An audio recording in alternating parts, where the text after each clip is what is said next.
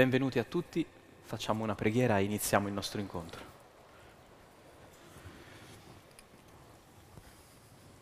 Nel nome del Padre, del Figlio e dello Spirito Santo.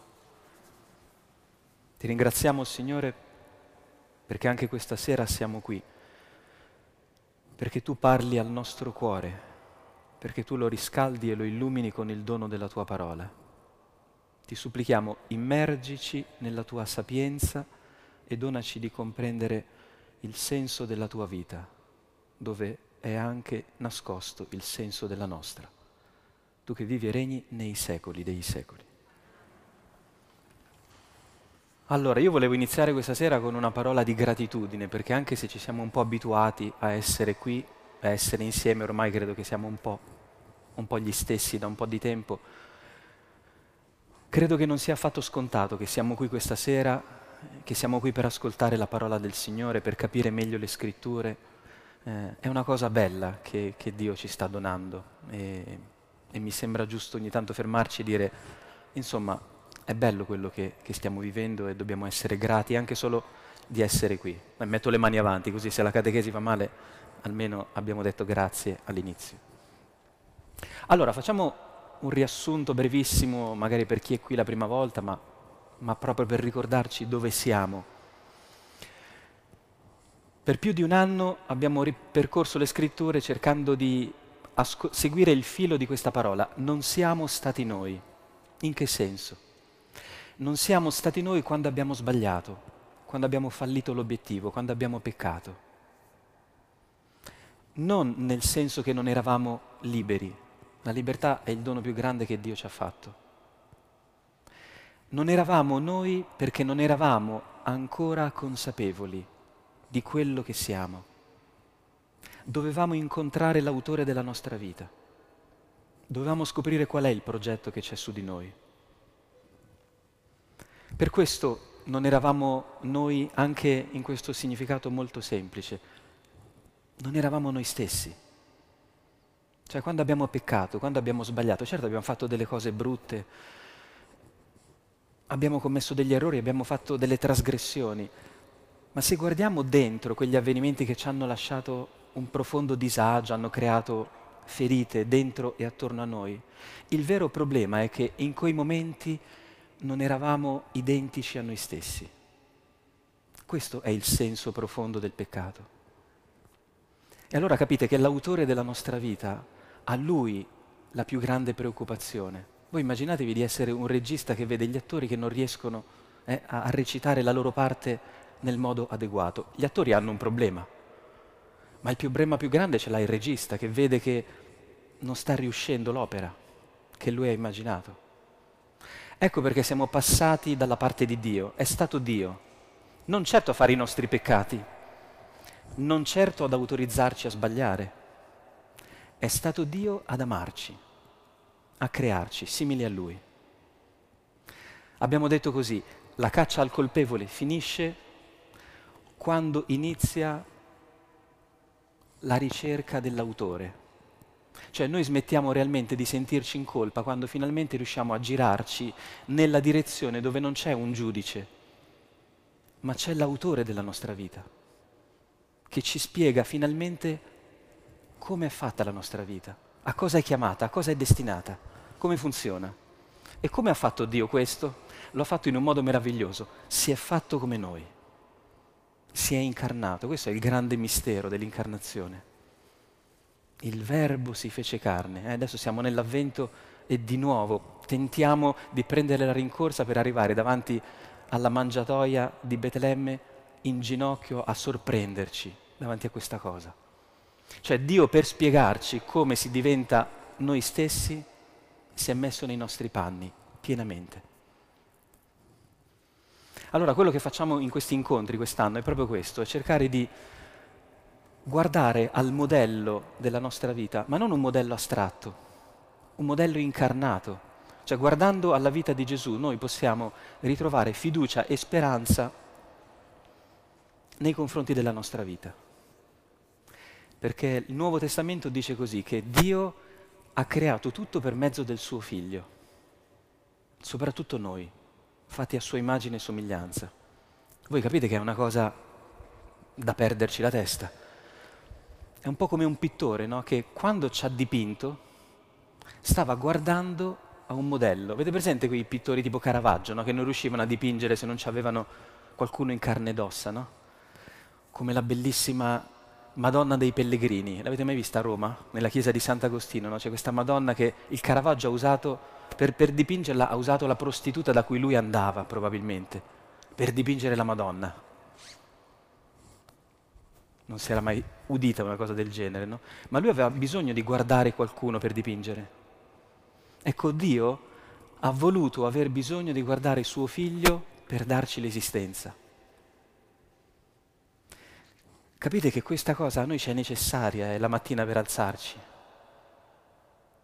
Perché noi quando ci guardiamo allo specchio quando ci guardiamo dentro, non è che questa cosa, questa evidenza ce l'abbiamo così fresca ogni giorno ma non dovremmo mai dimenticare che la nostra vita, con tutte le sue ambiguità, ammaccature, ferite, è fatta a immagine del figlio di Dio. Cioè Dio quando ci ha plasmato stava guardando suo figlio. Voi provate per un secondo a immaginare questo.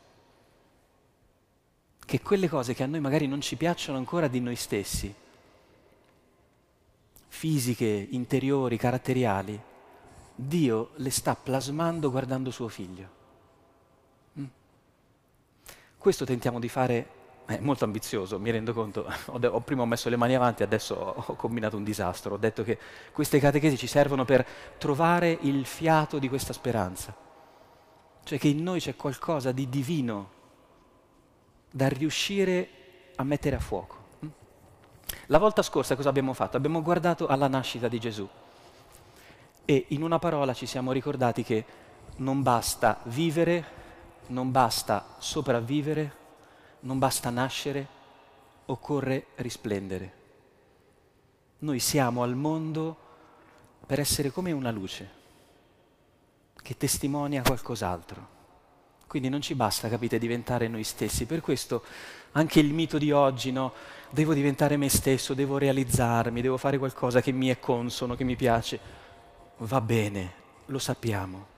Nessuno più ci obbliga a essere qualcos'altro, dai, diciamolo apertamente, almeno a Milano.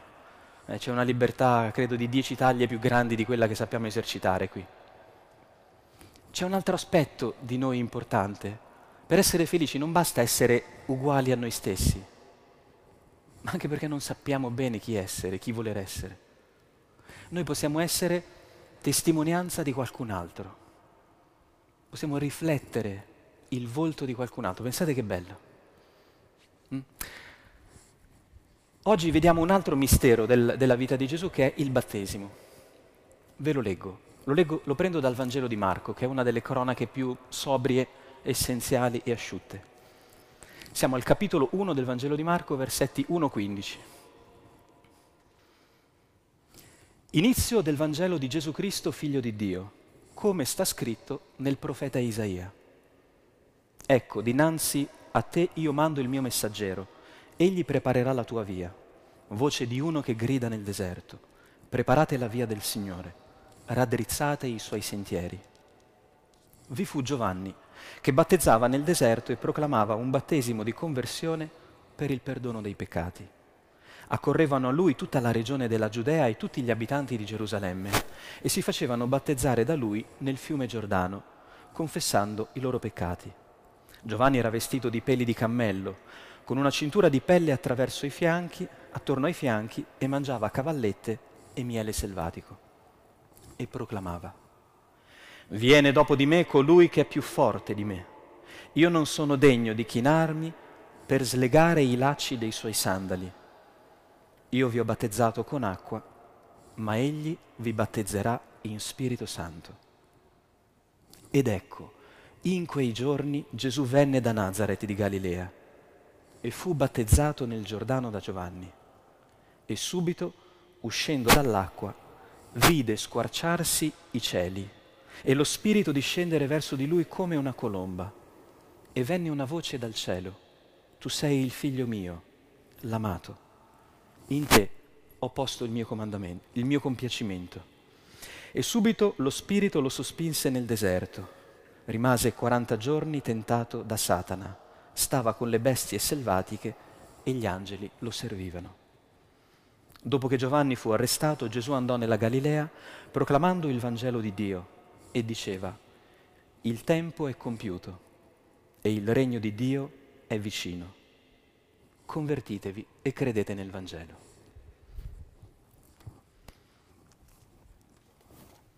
Allora, se si è capita l'introduzione, noi questa sera cerchiamo di fare questo. Guardiamo al battesimo di Gesù e prendiamo appunti. Nel senso che cerchiamo di ricomprendere la nostra vita davanti a questa icona, davanti a questa immagine. Lasciandoci sorprendere innanzitutto da una cosa, che la diciamo all'inizio e poi ci entriamo dentro. La direzione del battesimo, sapete che battesimo viene da una parola greca, baptizzo, che a Milano si direbbe pucciare, regionalismo settentrionale che dal Po in giù non viene capito perché non usano questa, questa, questa espressione verbale, vuol dire immergere.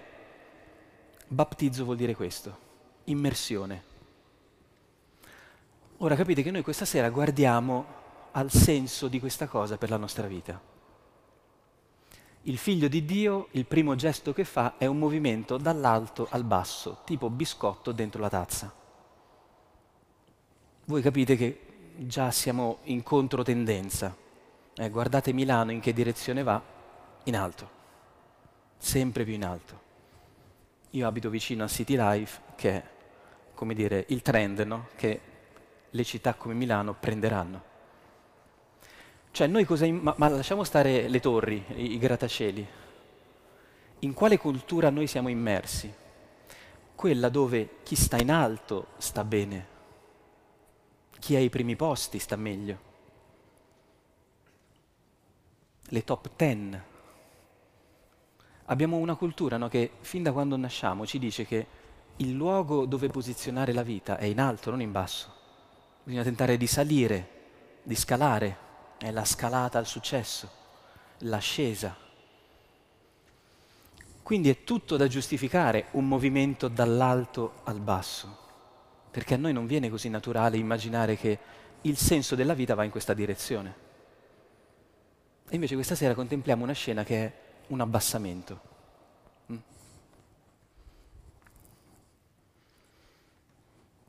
Però in questo c'è già un, forse una memoria che possiamo tutti recuperare, anche di facilità, di, di piacevolezza. Immergere, dicevamo, no, vuol dire scendere nelle acque. Vi ricordate quando avete imparato a nuotare? O a tuffarvi? Tuffare fa un po' più paura, magari nuotare ci siamo riusciti tutti. Qual era il grande problema nel buttarsi in acqua?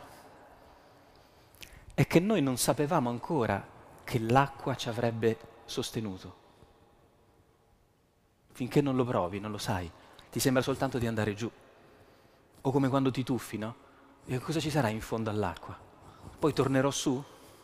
Queste sono le domande implicite che non diciamo ma che costruiscono la nostra paura dell'acqua.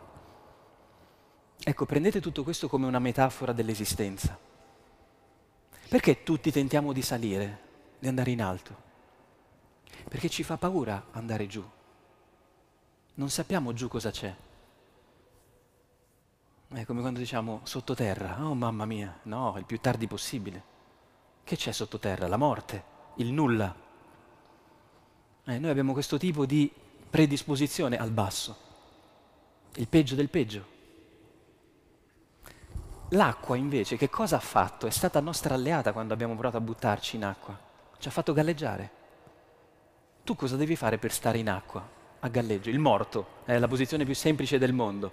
Però per arrivare a fare il morto sull'acqua, eh, cioè, che fatica. Eh, prima ti agiti un sacco, bevi, imbarchi acqua da tutte le parti, poi un giorno scopri che è l'acqua che ti sostiene. Questo è il segreto del battesimo, della logica del battesimo.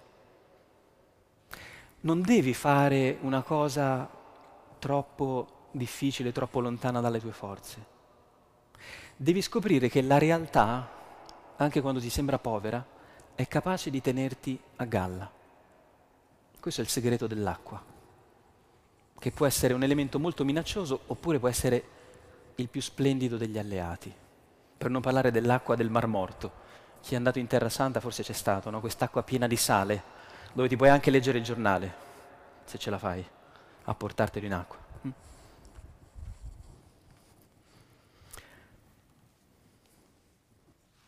Allora, qual è la prima cosa che possiamo osservare nella scena del battesimo? Ed ecco, in quei giorni Gesù venne da Nazareth di Galilea e fu battezzato nel Giordano da Giovanni. Allora, questa è la prima scena pubblica della vita di Gesù. Gesù non ha ancora fatto nulla. Questo è il primo atto pubblico, secondo i Vangeli. Sappiamo che Gesù quando fa il suo battesimo, probabilmente a 33 o 34 anni, morirà a 36 o 37, cancellate il 33 famoso. C'è stato un errore di calcolo nel Medioevo. Vi faccio una domanda, ma perché quei 33 anni non sono raccontati nel Vangelo? Ci sono varie teorie, no? Qualcuno dice che è stato sempre a Nazareth a fare eh, il falegname col papà, qualcuno dice che forse ha partecipato a qualche movimento spirituale dell'epoca. Ma la domanda rimane, come mai i Vangeli omettono il racconto di quei trent'anni? Quando quei trent'anni numericamente sono molto più importanti dei tre che qui iniziano. Ecco, io vorrei ricordarvi il valore che hanno le ellissi narrative, le omissioni in un racconto. Perché non ci sono soltanto nel libro di Gesù, ci sono pure nel libro della vostra vita. Noi siamo soliti no, parlare sempre e guardare i momenti clou della nostra esistenza, cioè quelli in cui facciamo delle cose eclatanti. Un lavoro, un marito, una moglie, un figlio, un matrimonio, qualcosa, no? Cioè quelle sono le, le, le cuspidi, le vette della nostra vita ma quei momenti non starebbero in piedi senza tutto ciò che le ha preparate, senza quella vita ordinaria che è la pasta della nostra vita. Ecco, questa sera vi voglio invitare per prima cosa a ricordarvi che anche noi abbiamo questi 33 anni, magari messi in secondo piano nelle cronache della nostra vita, ma reali, veri che ci hanno portato a poter fare anche dei salti grandi nella vita. Recuperate la memoria di queste parti della vita non scritte a caratteri cubitali da nessuna parte, ma che sono importanti. Perché anche il figlio di Dio ha fatto questa esperienza, che la vita è fatta di pochi momenti eclatanti. Il resto sono momenti ordinari che però costruiscono una piattaforma su cui il resto sta in piedi. E guardiamo che cosa ha costruito Gesù in quei 33 anni, cioè quali attitudini umane. La prima, vi dicevo, è una cosa straordinaria, perché il primo gesto che viene raccontato e viene ascritto a Dio è un gesto che non fa nemmeno Lui, lo facciamo noi a Lui. Gesù arrivò al Giordano e fu battezzato e fu immerso da Giovanni voi cercate di decodificare Dio, la vita di Dio, quindi la nostra, a partire da questo fotogramma iniziale. Cioè immaginate no, di dover entrare in scena voi, no? È il vostro turno. Eh, dovete fare qualcosa per far capire chi siete. E che cosa scegliete di fare? Niente. Lasciate che sia un altro a fare qualcosa a voi. Vi lasciate fare. Questo fa Dio. Permette alle nostre mani di imprimere un'azione su di lui. Infatti nel Vangelo di Marco non si racconta lo sconcerto davanti a questa iniziativa di Gesù, ma negli altri Vangeli sì. Vi leggo per esempio cosa dice Matteo. Ma Gesù, sono io che ho bisogno di essere battezzato da te e tu vieni da me? Cioè Matteo fa dire a Giovanni, ma no, ma no, non si fa questa cosa. Cioè tu devi salvare il mondo, tu devi fare qualcosa per cambiare tutto, mica io. Infatti le profezie che annunciavano l'arrivo di Dio, l'arrivo del Messia, dicevano, egli verrà con la potenza dello Spirito, col fuoco, purificherà tutta la sua aia. Quindi capite, tutti aspettavano Dio così. come un grande intervento dall'altro forte, purificatore, risolutore, che se ci pensate è quell'istinto che a noi ci viene ogni tanto per risolvere le situazioni incasinate. E ogni tanto quando non ce la fai più, che cosa fai? Scarichi tutta la tua rabbia sull'altro. Lo giudichi. Gli dici così non si deve fare, così non dovevi fare. Questo è il nostro modo, la nostra tentazione di pulire le cose, di purificare la realtà. Un intervento forte dall'alto, una bella botta. Ma poi sappiamo che tutto questo prepara soltanto poi una reazione uguale e contraria. A una botta seguirà un'altra botta. Gesù fa un'altra cosa, non sceglie di intervenire in questo modo. Perché?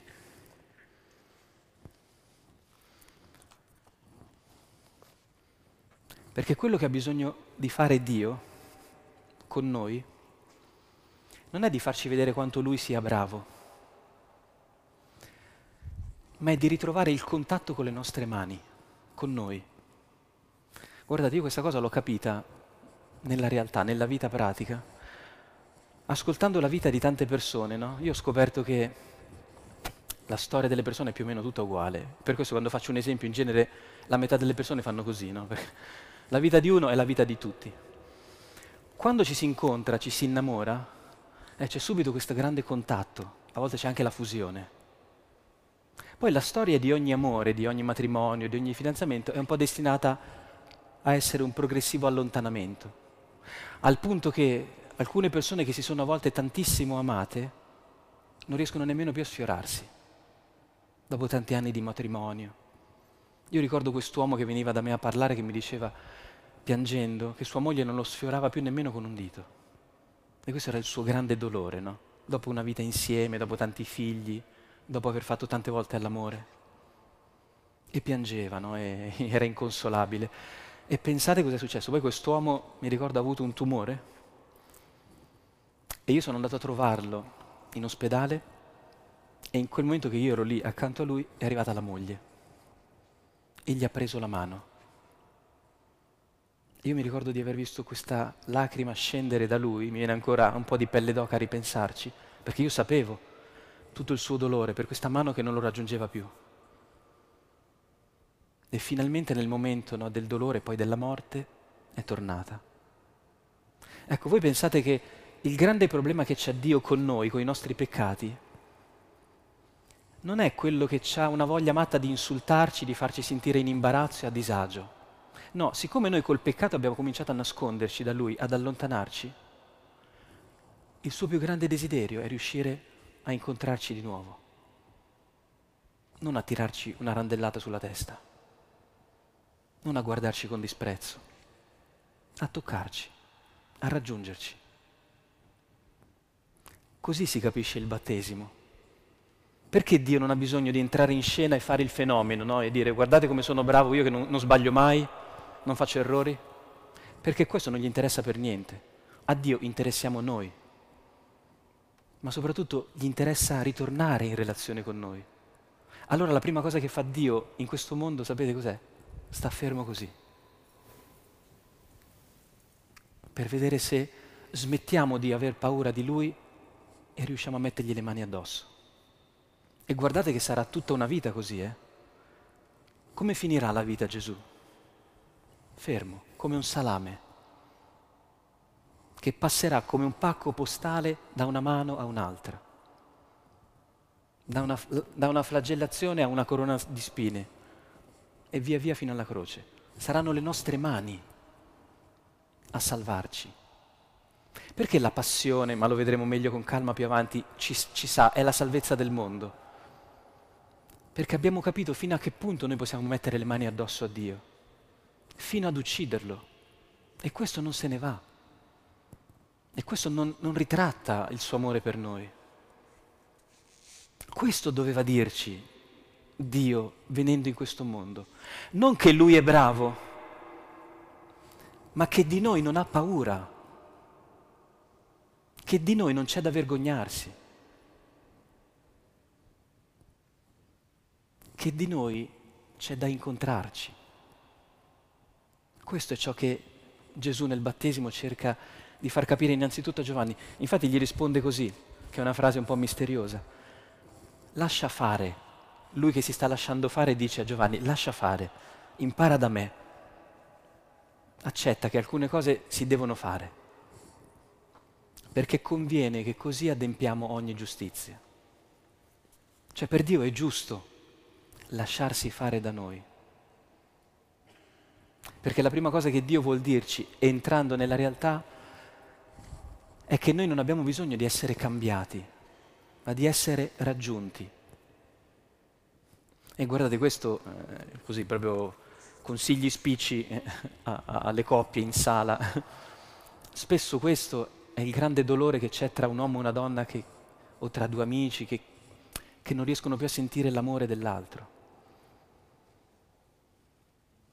Che noi non ci rendiamo conto che l'altro non ha bisogno che facciamo delle cose a volte per lui. Vorrebbe soltanto essere riconosciuto.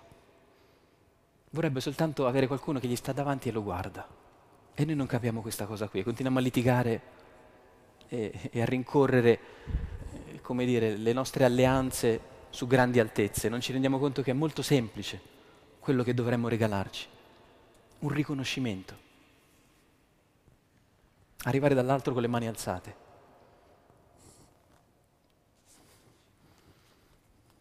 E fu battezzato. Eh? Quanto potremmo anche noi cambiare a volte le cose se capissimo che la svolta non è un nuovo verbo all'attivo da coniugare, ma un verbo al passivo permettere agli altri, a qualcuno di fare qualcosa a noi. Provate a pensarci, che magari è lì una strada che non vedete. Non fare noi qualcosa, lasciar fare a qualcun altro. Guardate che la preghiera è fondamentalmente questo. Cosa succede quando tu preghi? Perché non riusciamo a pregare? Ma ammettiamolo. Perché la preghiera costa e non riusciamo a essere fedeli? perché nella preghiera noi lasciamo fare a Dio. Tu devi soltanto morire in silenzio, stai lì un attimo, lasci che lo Spirito scenda su di te, non devi fare niente. Non è quello che sogni di fare dopo una giornata in cui sei sfinito e ti metti davanti al televisore, sì, far niente, eh, è uguale. Solo che nella preghiera avviene qualcosa di più silenzioso, di più intimo, di più profondo, di quell'ebbrezza che ti viene guardando una serie televisiva, che ti stordisce fino alle 5 del mattino è una cosa un po' più raffinata, bisogna gustarla, bisogna impararla.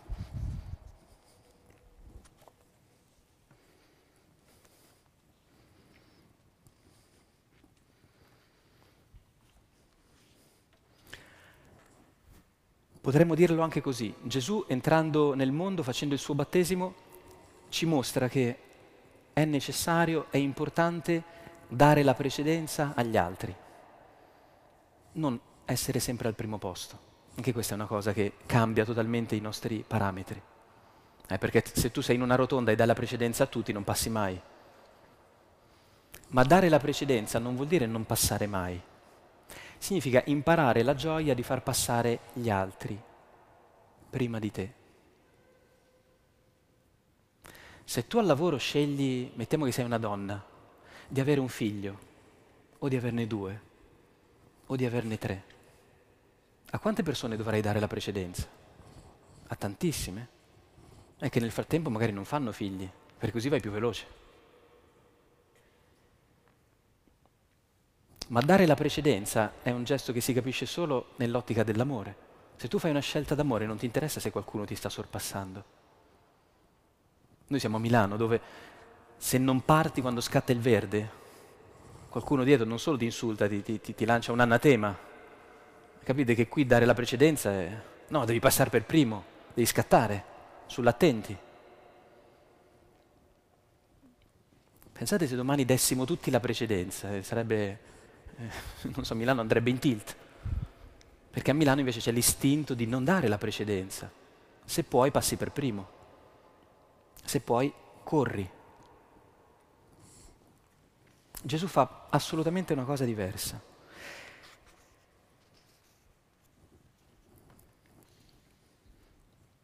C'è una scena nel Vangelo che ci fa capire questa logica di Gesù, ve la leggo.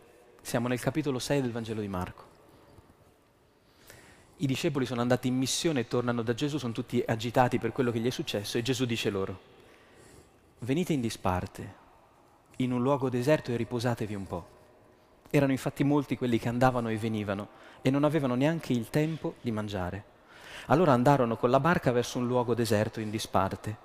Molti però li videro partire e capirono e da tutte le città accorsero là a piedi e li precedettero. Sceso dalla barca, egli vide una grande folla, ebbe compassione, perché erano come pecore che non hanno pastore, e si mise a insegnare loro molte cose. Vedete, Gesù capisce che i discepoli hanno bisogno di riposarsi e ne ha bisogno anche lui. Però poi quando vede che ci sono delle persone che li stanno cercando, dà la precedenza loro, si mette a insegnare loro molte cose, perché sente che quello, quella è la cosa più bella da fare in quel momento. Voi capite che il nostro legittimo bisogno di riposarci, legittimo, eh, noi abbiamo pure un problema di poco sonno, eh, verificate quanto dormite la notte, è legittimo, ma non va confuso con il non legittimo bisogno di farci gli affari nostri e basta perché questo non ci dà felicità, pensare sempre e solo a noi stessi a oltranza. Dare la precedenza è il modo più naturale con cui si manifesta l'amore per gli altri. Cioè se io non vivo solo per me, è chiaro che mi verrà spontaneo dare la precedenza a qualcuno, cioè promuovere un altro e non me stesso. Infatti vedete, un modo per capire il battesimo, anche molto semplice, è questo. Perché Gesù il primo gesto che fa non accende tanto i riflettori su di lui, ma su di noi.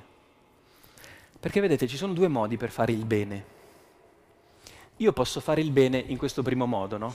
Cioè adesso arrivo e vi faccio vedere come si fanno le cose e faccio un'opera buona, come a Natale, no? In genere cosa facciamo a Natale? Noi facciamo vedere alla gente meno fortunata di noi quanto siamo bravi. Questa è la modalità un po' cattolico media eh, che ne so, do qualche vestito ai poveri, eh, faccio un turno di mensa a Natale in qualche mensa per i poveri, no?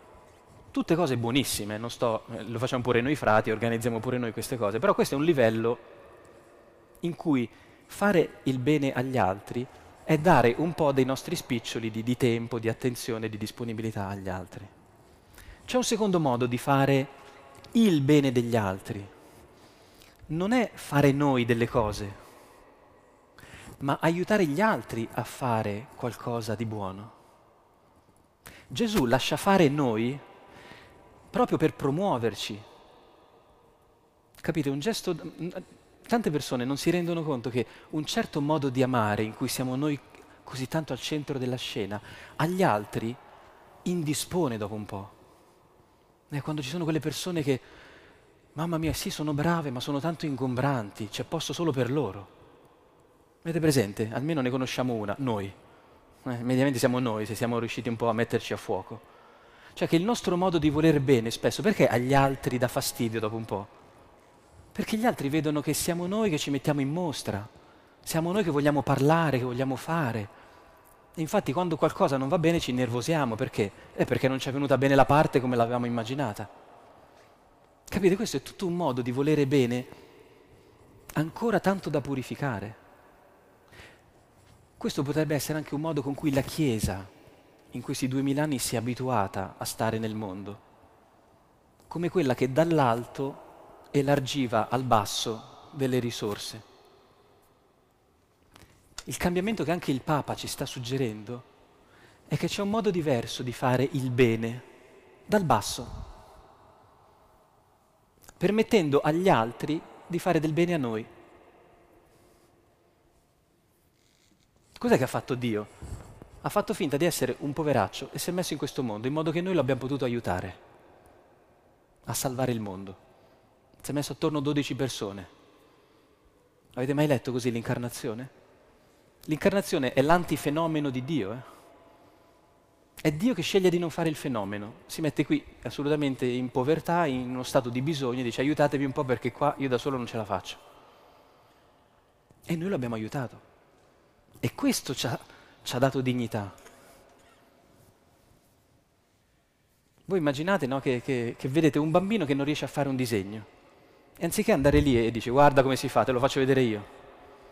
No, ti metti lì di fianco e magari tu fai una linea e dici continua tu. E dici ma guarda che bello, guarda che sei bravo e non, non sei così male.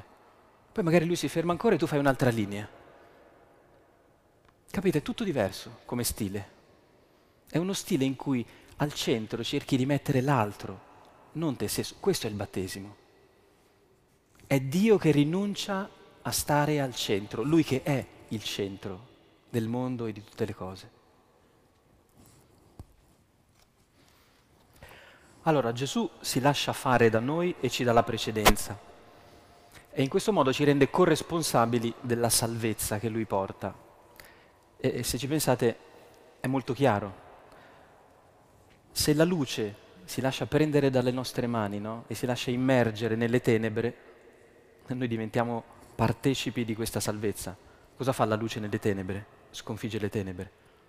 Quindi noi immergendo il corpo di Gesù nell'acqua della nostra umanità, scopriamo che c'è una luce più forte delle nostre tenebre.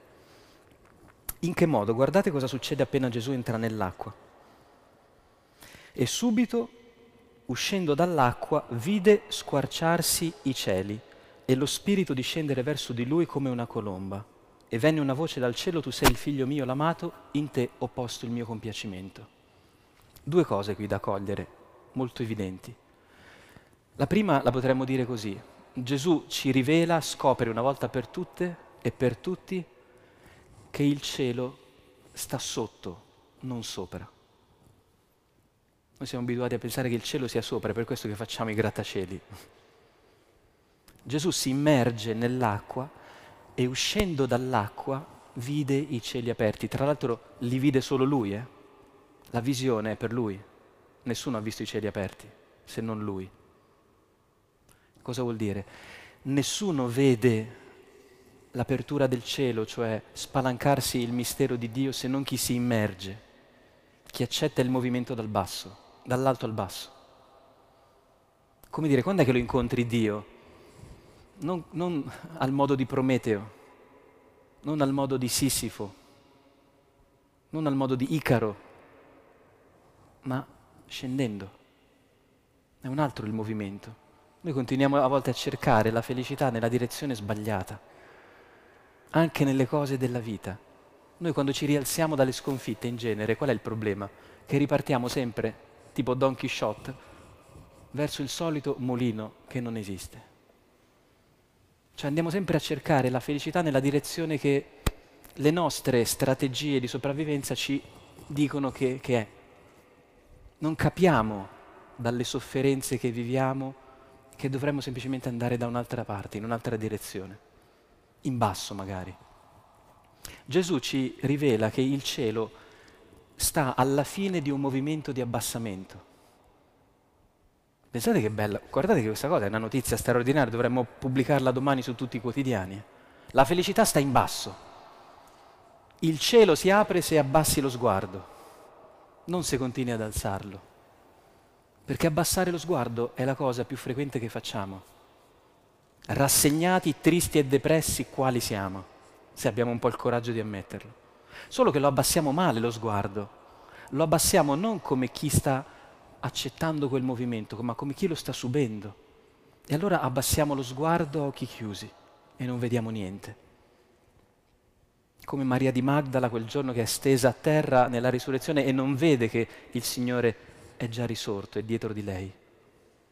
Capite? Noi possiamo stare anche tanto in basso e non accorgerci che siamo proprio a due passi dal cielo, a due passi dal recupero della gioia se, se soltanto riuscissimo a distogliere l'attenzione da noi stessi e a curiosare verso il mistero di Dio che si rivela continuamente. Tra l'altro Gesù perché va in basso? Perché sta accettando di essere nostro fratello. Eh, Gesù quel giorno si è messo in coda con gli altri. Cioè non è che Gesù quel giorno ha voluto far vedere che è capace di andare in basso ha visto che c'era un sacco di gente che aveva bisogno di fare quel rito per ritornare a sperare, un rito di penitenza, e ha detto lo faccio anch'io. Anche se lui non aveva bisogno di fare quella cosa, non aveva peccato. Eh, voi immaginate se fossero no, la vigilia di Natale, qua ci sono i preti a confessare, entra Gesù e si mette in fila per confessarsi. Una cosa strana, no? Dice, ma no, tu non hai bisogno. No, ma lo faccio lo stesso. Ecco, per il fatto di fare un gesto di solidarietà con noi, qual è il premio, diciamo così, che Gesù riceve? Tu sente una voce, la sente solo lui? Tu sei il figlio mio amato, tu sei figlio. Che bello che sei. Cioè, quando lui fa il fratello, si sente di più figlio. Questa, guardate, è una cosa che dovremmo anche questa proprio capire bene, perché noi quando siamo in calo di eh, felicità, di, di, serenità, ci sentiamo un po', un, un po' giù, in genere cerchiamo soltanto di ricaricarci pensando a noi stessi. Invece la cosa più importante che dovremmo fare quando siamo un po' giù non è continuare a, a, a, mendicare conferme, attenzioni, messaggi, cioccolato, quello che volete. Ci sarebbe molto utile fare un gesto fraterno. Madre Teresa diceva così, Signore, quando ho fame, fammi incontrare uno che ha fame, che ha più fame di me. Questa è la logica dei santi, vabbè, adesso lasciamo stare Madre Teresa, n- non cerchiamo di imitarla, ma capiamo la logica. Cioè nei nostri narcisismi noi a volte non ci rendiamo conto che l'unica chiave di volta che ci fa un po' uscire da certi labirinti in cui cerchiamo sempre conferme, compensazioni e non ci bastano mai, non è continuare a riempire un vuoto che sarà sempre vuoto, perché siamo noi che cerchiamo di autoalimentarci, ma ci può far tanto bene fare un gesto di solidarietà con qualcuno, perché quello ci fa sentire figli amati. Quando noi facciamo i fratelli o le sorelle. Capite anche questa che, che prospettiva interessante che, che ci regala? Cioè vuol dire che ogni tanto tu devi semplicemente uscire di casa, devi spegnere lo schermo, devi andare incontro agli altri, alla realtà. Non devi continuare a star lì a pensare, a rovellarti, a chiederti perché. Pensate quante energie sprecate nei labirinti della nostra mente dove sappiamo bene che c'è un minotauro ogni angolo che ci divora. Tutte le questioni che cerchiamo di riprendere da soli, no? pensandoci, ma forse se scrivevo così andava meglio, ma forse se facevo in quest'altro modo finiva in un altro. Quanto tempo sprecato a rimmaginare il copione della nostra vita migliore di prima. Ma esci e sorridi a qualcuno, ti fa centomila volte meglio. Ti fa meglio a te ti fa bene a te, ti, ti senti amato in quel momento da Dio, che è quello che ti serve. Perché se sei figlio non puoi essere anche fratello. Queste due cose o stanno insieme o cadono entrambe.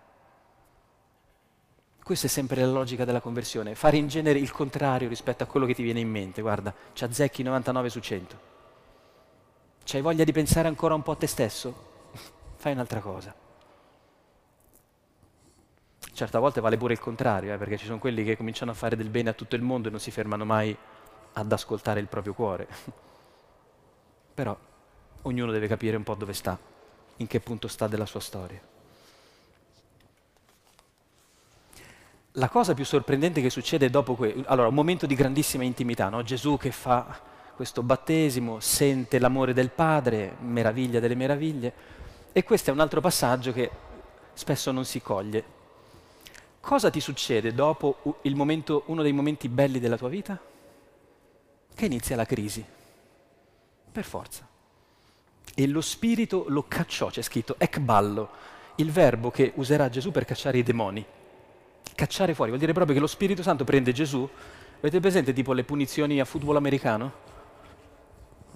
E gli dà un calcio e lo catapulta nel deserto.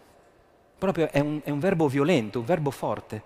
E Gesù è lì così, no, che si sta facendo la lampada sotto il cielo, lo Spirito Santo lo getta nel deserto. Che è quella cosa che non riusciamo mai a decifrare anche nella nostra vita, no? Ma padre, ma guarda, proprio, andavamo così bene io e lui, un fidanzamento bello, ci siamo sposati, i primi tre anni di matrimonio bellissimi. Poi a un certo punto tutta una prova, tutta una salita. E tu lo guardi e dici, bene, no? Dovresti dire. Eh, non l'hai letto il Vangelo, sei cristiano, vuol dire che sta funzionando il... Eh no, a me piaceva più prima. O tipo i preti, no? quando fanno gli esercizi spirituali, no? fanno sette giorni di preghiera, si sentono come San Francesco d'Assisi, stanno per ricevere le stigmate, poi tornano in parrocchia e si innervosiscono subito col sacrestano. E dice, ecco, ho, pre- ho pregato male, non hanno funzionato gli esercizi. No, hanno funzionato. Cioè, quando tu entri nella prova, è il segno che qualcosa hai scelto.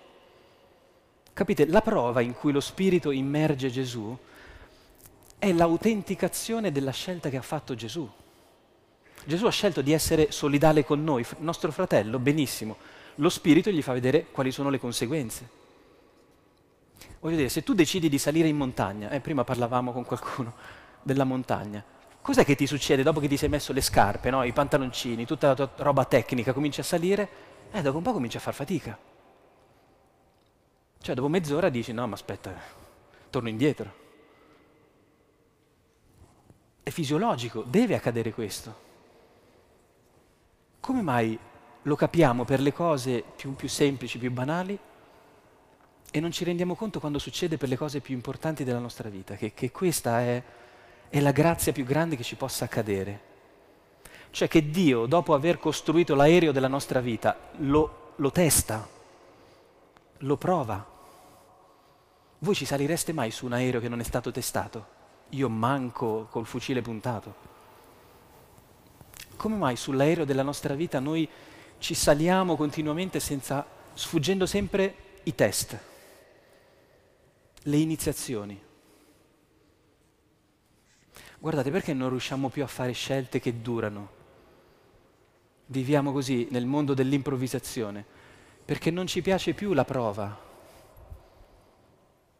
noi vorremmo soltanto vivere di collaudi, di, di, cioè di, di anticipazioni, di trailer. Ci piacciono i trailer.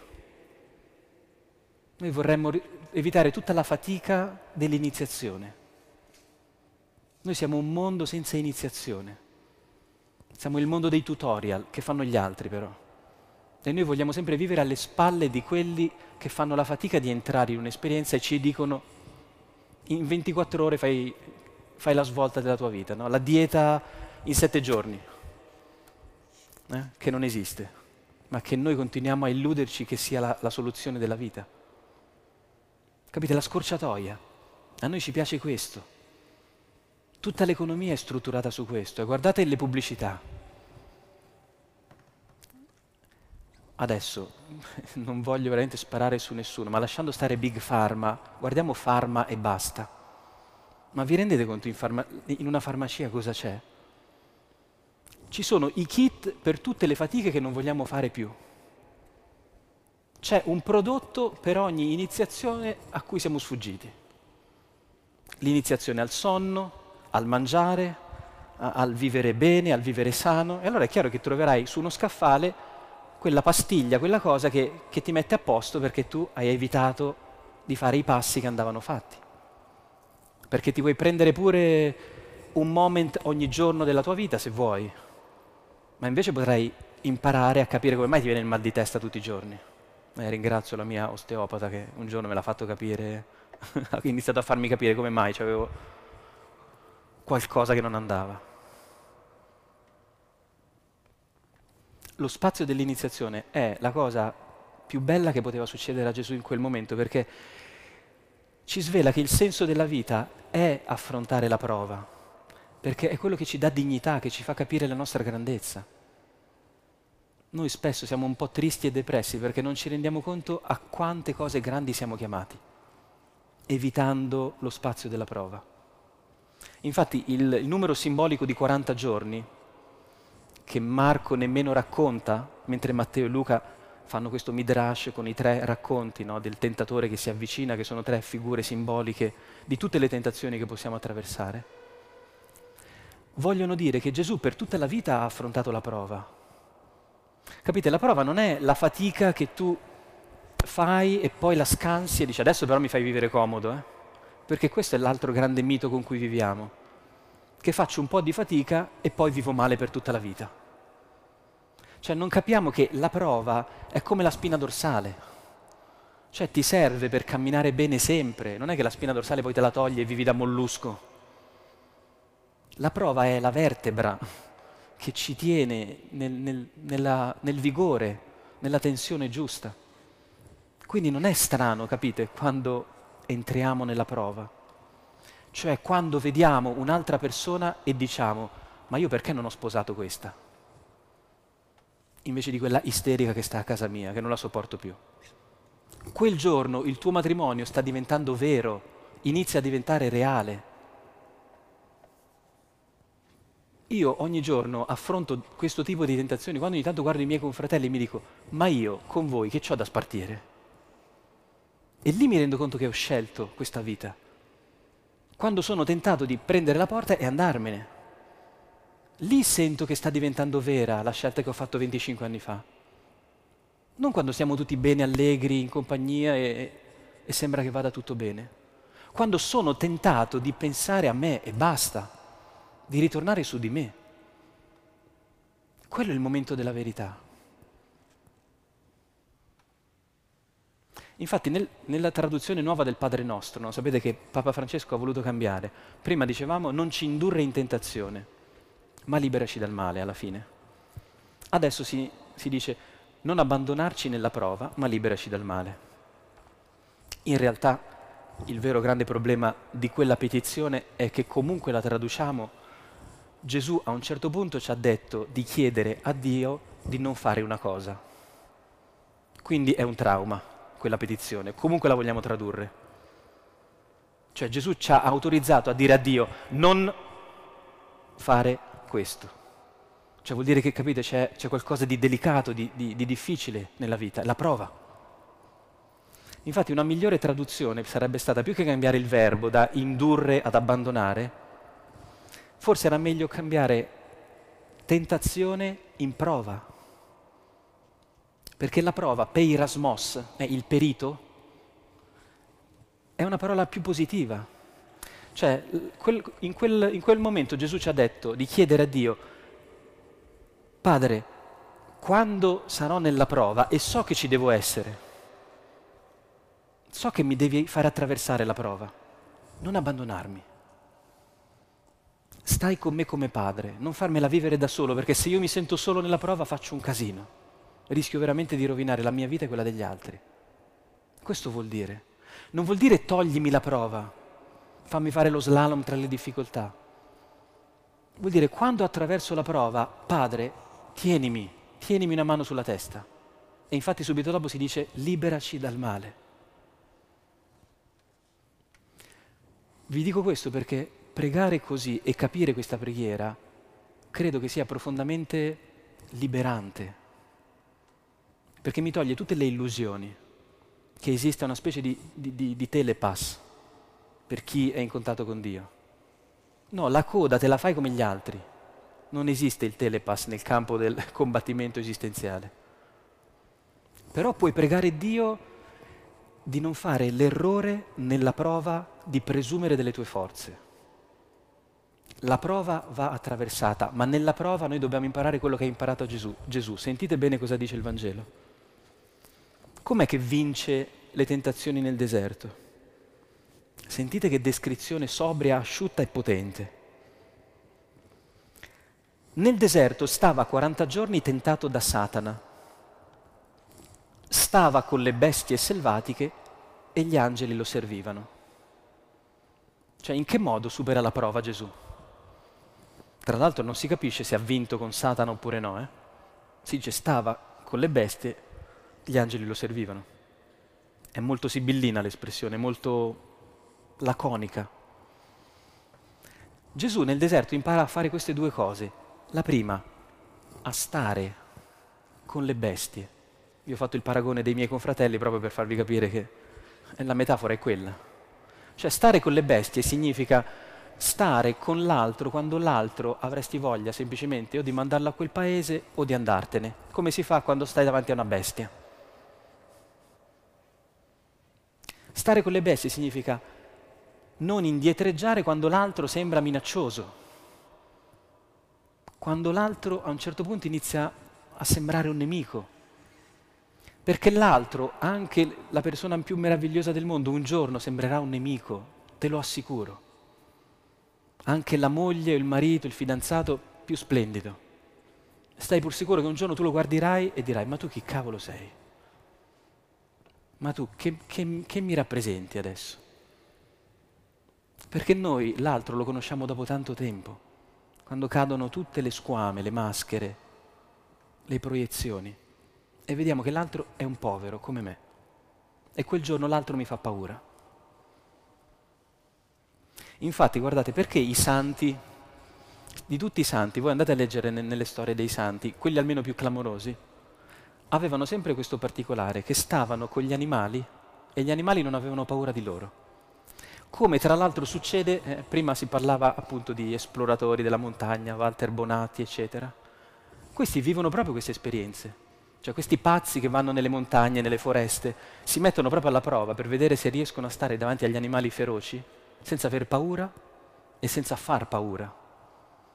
E, e scoprono proprio questo, che quando non c'è più la paura, tra noi e le bestie non c'è più quella dinamica che uno deve sopprimere l'altro che sono forse delle anticipazioni del regno di Dio giorno, in cui un giorno saremo, non lo so, dove tra noi e gli animali non ci sarà più questo rapporto alterato che vediamo adesso. San Francesco è il lupo. Perché il lupo non ha paura di Francesco? Perché non sente più l'odore del figlio di Adamo che va in giro come un pazzo col coltello per cercare di uccidere qualcuno, che siamo tutti noi anche se non ce ne accorgiamo.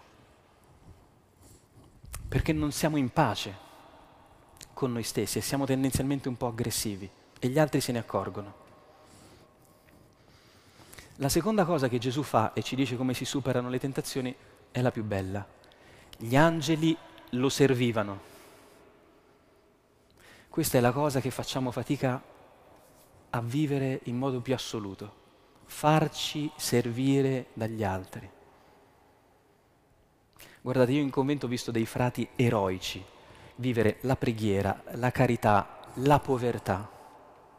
Persone da cui ho imparato un milione di cose, ma ho visto anche come tutte queste vette spirituali possono anche impedire a una persona santa di vivere questa bellezza che noi possiamo vivere, farci aiutare dagli altri. Eroi ascetici a cui però non potevi neanche dare una carezza non me lo posso permettere, perché devo fare io, devo essere io in azione, io a operare. Guardate, è molto difficile fare questa cosa, eppure Gesù la mette all'inizio del suo ministero e ci fa vedere che tipo di Messia è lui, vuole essere, chi è Dio? Dio è uno che si lascia servire. Scopriremo nella vita che è molto più impegnativo farci amare che non amare. Eppure farci amare è quello che più desideriamo. È quella cosa che non riusciamo neanche a scrivere, non abbiamo il coraggio di scrivere nella lettera a Gesù bambino. Eh, vi ricordate come si faceva in questo periodo dell'anno? Eppure è il desiderio più profondo che abbiamo. Permettere che sia qualcun altro a darmi una carezza, non darmela io. E non essere sempre io a doverla dare, perché dopo un po' sono sfinito ce la faccio più. Ho bisogno di ricevere, abbiamo bisogno di ricevere, non solo di dare. Ed è questa la salvezza che Gesù mostra.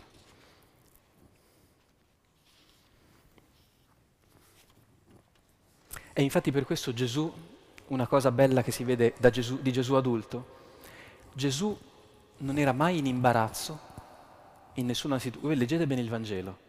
Potremmo sintetizzare la personalità di Gesù così un uomo che non, non era mai in imbarazzo e non metteva mai in imbarazzo gli altri. Voi leggete bene i Vangeli e non troverete mai un'incongruenza su questo punto. Perché? Perché era figlio, sapeva di dover ricevere e poteva dare, ma tutto questo dentro dei limiti molto sani, Capite? Non come uno che deve sbilanciarsi da una parte o dall'altra freneticamente. Riceveva e donava, e poi riceveva ancora e poi donava. E tra queste due cose non c'è conflitto. Ma nel deserto ci fa vedere che la prova, perché le, le prove cui, di, cui, di, cui, parlano gli altri Vangeli, no? vi ricorderete le tre tentazioni, sono sempre prove di oltrepassare un limite prendendoci qualcosa. Se hai fame, di che questo, questa pietra diventi pane. Se vuoi tutte le ricchezze del mondo, se vuoi tutto il potere del mondo, e si rompono gli argini, si oltrepassano i limiti. Gesù sconfigge tutte queste tentazioni in che modo? Restando dietro al limite dicendo, no, Dio provvederà. Se ho fame, qualcuno mi darà da mangiare. Se ho bisogno di qualcosa, non è che me la devo andare a comprare subito. Al momento giusto arriverà. Se ho voglia di possedere, ho un potere da esercitare, non devo, far subito, non devo farmi subito un selfie, una storia su Instagram, segnalare ogni abbozzo di abilità che viene fuori come un brufolo dalla mia vita. Pian piano mi segnalerò, mi metterò in evidenza. Non ho bisogno di bruciare le tappe, di impormi. Guardate, questo è forse il punto ecco, con cui possiamo proprio concludere questa puntata.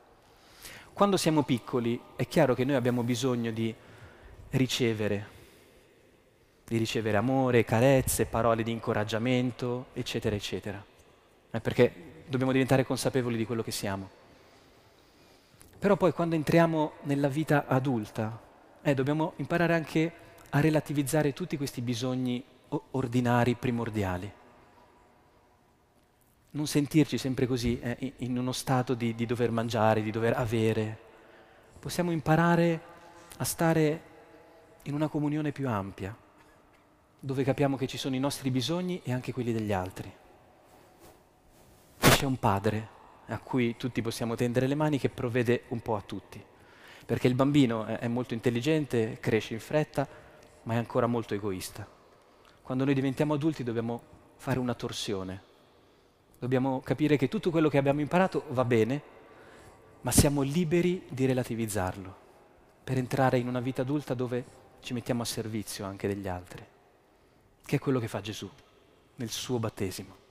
Ci fa vedere che la vita è bella quando non resti troppo concentrato su di te, ma quando vivi per mettere gli altri al centro, in evidenza.